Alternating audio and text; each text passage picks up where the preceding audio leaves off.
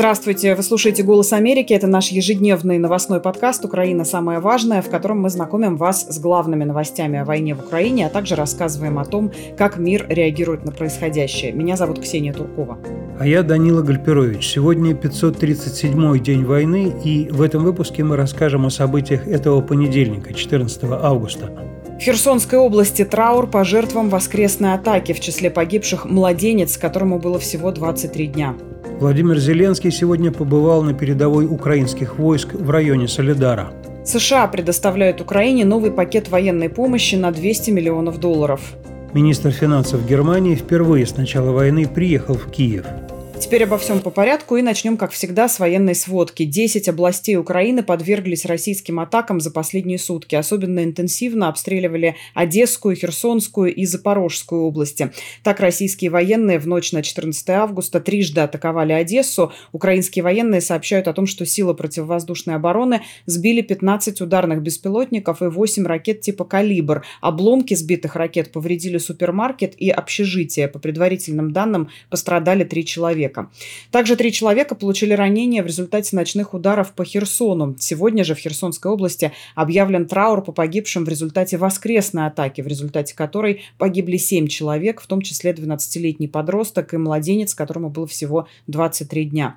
Два человека погибли в результате российских обстрелов Запорожской области в ночь на понедельник. А утром было обстреляно несколько населенных пунктов Харьковской области. Там погиб 50-летний мужчина, еще пять человек получили ранения. 14 августа российские военные также обстреляли прифронтовое село Бугаевка в Харьковской области, в результате чего получили ранения два человека, в том числе подросток. При обстреле несколько осколков попали в автомобиль скорой помощи. Президент Украины Владимир Зеленский подтвердил, что украинские силы в минувшие выходные пытались атаковать э, Крымский мост. По крайней мере, это следует из его видеообращения, которое было опубликовано накануне вечером, 13 августа. Я его процитирую. «Каждый уничтоженный оккупант, все единицы сожженной российской техники, огонь вместо их штабов и складов, очень красноречивое задымление на Крымском мосту, и не только все это свидетельство того, что мы ни одного преступления России не оставим без ответа заявил Зеленский. И э, коротко о ситуации на фронте, скажу также об этом несколько слов. Э, Анна Малер, заместитель министра обороны Украины, э, комментирует ход контрнаступления. Она сообщила, что украинские военные за минувшую неделю освободили 3 квадратных километра на Бахмутском направлении, и всего на южном фланге этого направления освобождено уже 40 квадратных километров территории. Кроме того, Малер сообщила, что украинские вооруженные силы имеют определенную определенный успех э, в урожайном на Южном фронте и ведут наступление на Мелитопольском и Бердянском направлениях. Ну а западные политики и военные стратеги, как пишет сегодня издание Wall Street Journal, начали задумываться о новом контрнаступлении вооруженных сил Украины, которое, вероятно, может произойти весной следующего года, 2024. В материале, который сегодня опубликован в Wall Street Journal, говорится о том, что нынешняя операция Украины по возвращению оккупированных территорий может продлиться продлится еще много месяцев, а вероятность переговоров невелика.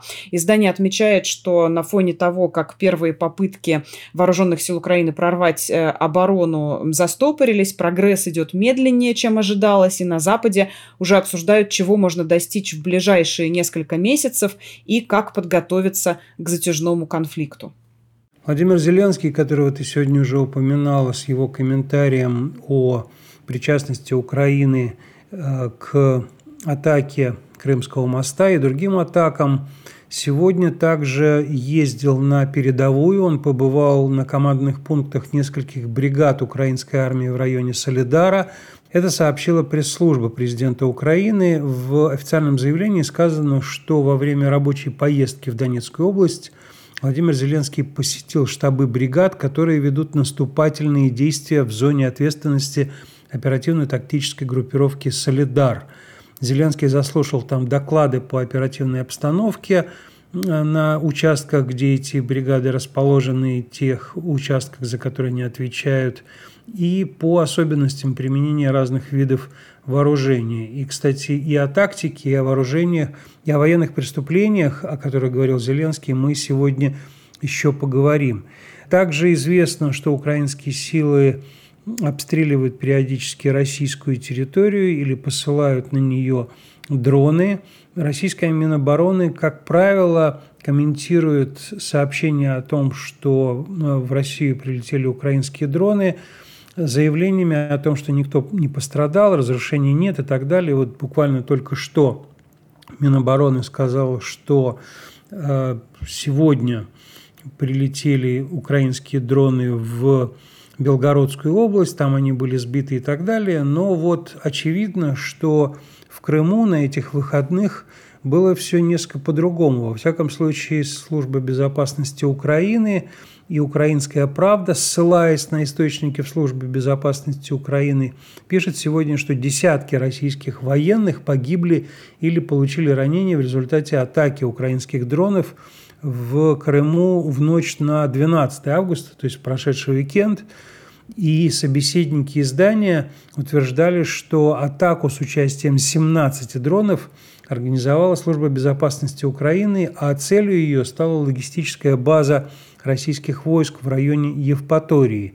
И вот по данным Украины там есть погибшие и раненые, повреждено много техники, а российская Минобороны при этом заявляет, что отразили атаку 20 дронов и разрушений пострадавших нет.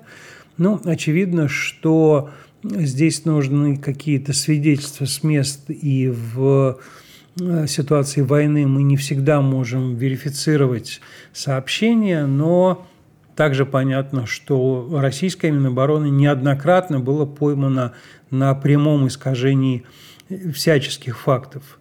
Российские атаки на юг Украины порождают новую волну беженцев, обстрелы Одессы, обстрелы южных городов, конечно же, не оставляют никакого выбора людям, э, кроме как покидать эти города, и Норвежский совет по делам беженцев сделал заявление по этому поводу сегодня, что непрекращающиеся ракетные обстрелы юга Украины приносят жертвы и разрушения, гибель мирных жителей, и гуманитарные работники пытаются безопасно доставлять помощь по югу Украины, но э, остаются тысячи нуждающихся все равно без доступа к помощи, а коллеги Норвежского комитета по беженцам в Молдове продолжают наблюдать постоянный поток людей, пересекающих границу с юга Украины в самые разные общественные центры. И, в общем, люди, конечно, говорят, что они уезжают из Украины в Молдову из-за того, что обстрелы э, стали непрекращающимися. На данный момент более 70 тысяч украинцев пересекли границу с Молдовой с начала июля – и их число увеличивается в течение августа. Насколько я помню, Молдова была как раз на втором месте по количеству беженцев еще в самом начале войны. Да, конечно, и понятно, что как раз в начале войны очень многие бежали от преступлений военных, которые совершала российская армия, оккупируя части Украины. Э, тогда же был оккупирован Мелитополь, как мы помним, и вот из него издание «Важная история» рассказывает совершенно жуткую историю про то, как в российской комендатуре военной в подвале пытали, избивали, не кормили молодого человека, 20-летнего Леонида Попова, у которого диагностирована шизофрения, он, в общем, э, был беспомощен абсолютно. Его довели до полного истощения, при росте 195 сантиметров он весил 40 килограмм, более того, после этого длинного заключения представители местного след... следственного комитета, ну, российского, естественно, объявили, что его отпускают, то есть э, пытая, избивая, содержа без всяких причин, его решили отпустить. И как только он покинул э, так сказать, его там переводили в больницу, потому что он был полностью истощен. Вот когда он покинул больницу, его тут же задержали и увезли в неизвестном направлении. Об этом важным историям рассказала мама Леонида Попова, Анна Попова. И есть опасения, что увезли его уже просто, чтобы так сказать, э, он не мог свидетельствовать о том, что с ним там делали. И об этом случае рассказывали люди, которые там с ним сидели и так далее. Он очень просил есть, он не понимал, что с ним происходит. В общем, это очередное зверство, э, детально описанное многими людьми, э, которое изложено в материале важных историй. Ну а Вашингтон-Пост э, также пишет сегодня о тех зверствах, которые э, творит российская армия и российские наемники э, на оккупированных территориях. В частности, издание рассказывает историю украинского солдата Ильи Михальчука, который попал в российский плен под Бахмутом, и наемники из ЧВК «Вагнер» ампутировали ему руки в темном подвале, даже не наложив швов на раны. Вашингтон-Пост напоминает, что в феврале этого года наемники ЧВК «Вагнер» разбили колонну украинской военной бронетехники. Именно тогда противотанковая ракета пробила машину Михальчука. Ему самому пришлось затянуть турникет на израненных э, конечностях. От правой руки остались буквально какие-то э, куски плоти и кожи. Левая рука была изрезана осколками. И через несколько минут нападавшие приблизились и выстрелили ему в ноги. Вагнеровцы сняли эти турникеты, заменили их грубыми резиновыми трубками, завязали тугими узлами так, чтобы их было невозможно невозможно развязать. После этого Михальчука поместили а, в темный подвал, который не проветривался, и он уверен, что его левую руку еще можно было спасти, но она почернела просто вот от этих э, резиновых трубок. Ему дали понять, что ему якобы окажут медицинскую помощь, но только после допросов, которые длились несколько часов. Потом э, он э, заснул, и когда пришел в сознание, обе его руки были ампутированы. В общем, происходят вот такие ужасные вещи, и подробности новости буквально каждый день какие-то новые появляются, журналисты их выясняют. А в свою очередь, Центр национального сопротивления украинский сообщает сегодня о том, как украинских старшеклассников принуждают э, получать э, российские паспорта.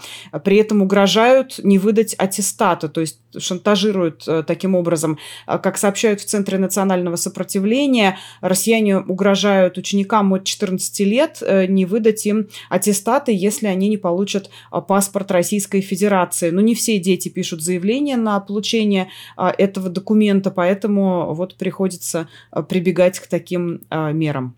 Ну, очевидно совершенно, что Россия и российская армия, они практически осознанно демонстрируют полное пренебрежение к человеческой жизни, к международным законам и так далее – во всяком случае, именно демонстрацией такого пренебрежения многие комментаторы сочли то, что в прошедшие выходные российские военные обстреляли э, сухогруз в Черном море, который шел под флагом государства Палау в украинский порт Измаил.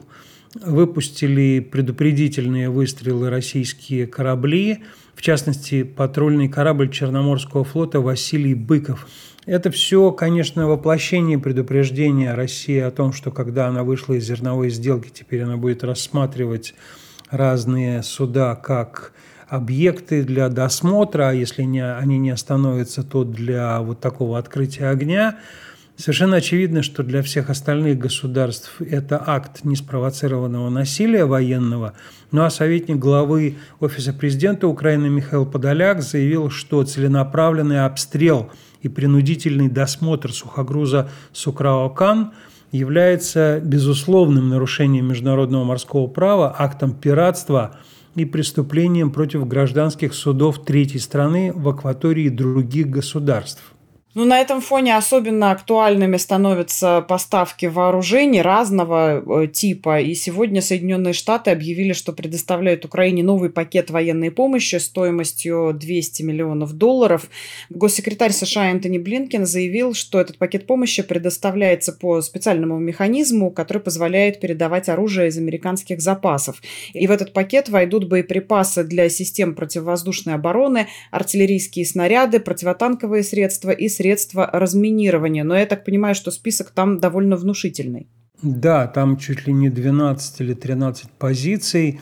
Это и боезапас для Patriot, э, и, ну, то есть это вот как раз средства ПВО, которые помогают украинским городам хотя бы как-то отражать постоянные ракетные обстрелы. Это и дополнительные боеприпасы для «Хаймарс», это и 155 и 105 миллиметровые снаряды, танковые боеприпасы, а, системы «Джавелин» уже хорошо себя давно зарекомендовавшие тактические автомобили, водовозы, более 12 миллионов патронов к стрелковому оружию и гранатам. В общем, очень внушительный пакет помощи, конкретный – И президент Украины Владимир Зеленский уже поблагодарил США за предоставление этой помощи. Он опубликовал в Твиттере следующее сообщение. Благодарен президенту Джозефу Байдену, Конгрессу США и американскому народу за новый пакет оборонной помощи в размере 200 миллионов долларов. Ракеты для ПВО, боеприпасы для артиллерии системы разминирования – еще один шаг общей победе. Ну и Соединенные Штаты готовы не только поставлять вооружение Украине, но и предоставить свою территорию для подготовки украинских пилотов – к полетам на истребителях F-16. В том случае, правда, если европейские союзники исчерпают свои возможности в этой области. Но принципиальная готовность обучать украинских пилотов в США – это, конечно, очень важно. Об этом сказал представитель Совета по национальной безопасности Джон Кирби, и при этом он сказал, что в настоящее время подготовку возглавляют европейские союзники, а США готовы подключиться, если их возможности будут полностью использованы. И Кирби сказал, это многоэтапный процесс, мы полны решимости помочь нашим союзникам. Сейчас в основном на F-16 украинцев э, готовят Дания и Нидерланды, но вот сама готовность США, конечно, это важно. Ну а министр финансов Германии, в свою очередь, заявил сегодня, что поддерживает поставки ракет «Таурус» Украине. Кристиан Линднер а, прибыл в Киев утром 14 августа, и надо сказать, что это его первый визит в украинскую столицу с начала полномасштабного вторжения России. Во время визита в Киев он заявил о том, что надеется на скорейшее решение вопроса о поставке Украине вот этих самых ракет, поскольку они, по его словам, помогут приблизить украинскую победу. Ракеты «Таурус» относится к самому современному оружию немецких воздушных сил. По характеристикам э, эти ракеты похожи на крылатые ракеты Storm Shadow, которые уже предоставили Украине Великобритания и Франция. В то же время ракета способна поражать цели еще дальше, на расстояние до 500 километров, благодаря более современному реактивному двигателю. Таурус летит на скорости почти 1000 километров в час, очень низко, менее 50 метров над землей, а поэтому может быть незаметной для вражеских радаров. Ну а министр обороны Франции Себастьян Лекарню э, привел сегодня важную цифру. Он заявил о том, что Франция в общей сложности помогла с подготовкой в учениях 6 тысяч украинских военных. Это в рамках э, поставленного на текущий год плана. Лекарню отметил, что для контрнаступления Украине необходимо новое поколение солдат, которых нужно обучать. И подчеркнул, что Франция продолжит э, это делать, продолжит помогать Украине, в частности, военной техникой техникой и боеприпасами. Он напомнил, что Украина ежемесячно получает от Франции партию артиллерийских боеприпасов. Ну, как это ни странно, агрессору России тоже продолжают помогать как минимум военным сотрудничеством, военными контактами. Сейчас открылся в России военно-технический форум «Армия-2023», а следом сразу за ним или параллельно с ним пройдет так называемая конференция по безопасности в Москве, которую в свое время Кремль начал организовывать как бы в пику конференции по безопасности в Мюнхене. И вот на эту конференцию по безопасности, а также на вот этот технический форум «Армия-2023» э, приезжают самые разные военные из-за границы, в частности, глава китайского оборонного ведомства Ли Шанфу, который находится под санкциями США – вот сегодня приезжает в Россию, после этого он поедет в Беларусь, и вроде как Ли Шанфу будет принимать участие и даже выступать на вот этой конференции по международной безопасности. С кем еще дружит Россия в военном плане? Неудивительно, что дружит она с хунтой в Мьянме, которую называют одной из самых жестоких военных хунт на Земле. Уже известно, что она причастна к расстрелам демонстраций – и так далее. Ну, так вот, э, так сказать, вице-премьер этой хунты, министр обороны Мьянмы, адмирал Тина Он Сам, приехал на э, армию 2023 повидаться с российскими коллегами, обменяться с ними опытом. И с ним уже разговаривал замминистра обороны России генерал-полковник Александр Фомин. Ну и, судя по всему, Россия поддерживают Мьянму всяческими вооружениями, снабжением вооруженных сил Мьянмы, которые захватили власть в своей стране э, самыми разными способами. Вот Китай, Мьянма, Иран там ожидается, естественно, и другие достаточно, так сказать, ясно авторитарные или тоталитарные режимы, которые решили послать своих военных представителей в Москву в это время. А, ну, тут мы как раз переходим к нашей постоянной рубрике э, «Кого, где, за что». Э, в Самаре суд заочно арестовал редактора издания «Протокол Самара» Сергея Подсытника по делу о так называемых фейках об армии, пишет э, издание «Медиазона». По словам самого Подсытника, его преследуют за ролик «Протокола Самара», в котором приводились рассказы родственников мобилизованных самарцев, погибших или пострадавших в оккупированной Макеевке в новогоднюю ночь в результате удара по ПТУ. А, уголовное дело о военных фейках возбудили еще весной, потом журналиста объявили в розыск, ну а сам он вообще-то с 21 года уже не живет в России, он живет в Германии. Также МВД объявила в розыск 71-летнего религиозного деятеля, бывшего вице-президента Всемирного Баптистского альянса Юрия Сипко. Об этом также э, сообщает Медиазона. Следственный комитет э, сообщает, что против э, пастора возбудили дело о распространении, опять опять же, э, военных фейков по мотивам политической, э, идеологической, расовой, национальной или религиозной ненависти. Как считает следствие, Сепко еще в самом начале войны, в марте 2022 года, э, выложил видео, в котором эксперты нашли, цитата, «заведомо ложную информацию о действиях российской армии в Украине». Да, Юрий Севко, конечно, очень известный религиозный деятель, вот из э, неправославных конфессий, который работал в России, его преследование – это знаковая вещь. Знаковая вещь происходит и в Беларуси, где только что ликвидировали, запретили, ликвидировали самую старую э, оппозиционную или вообще общественную партию Беларуси – это Белорусский народный фронт. Эта организация была создана еще в 1988 году мы помним, что народные фронты тогда создавались в очень многих союзных республиках СССР, и в Балтийских странах, и в Украине был Народный рух Украины и так далее. Потом из него сделали политическую партию в 1993 году.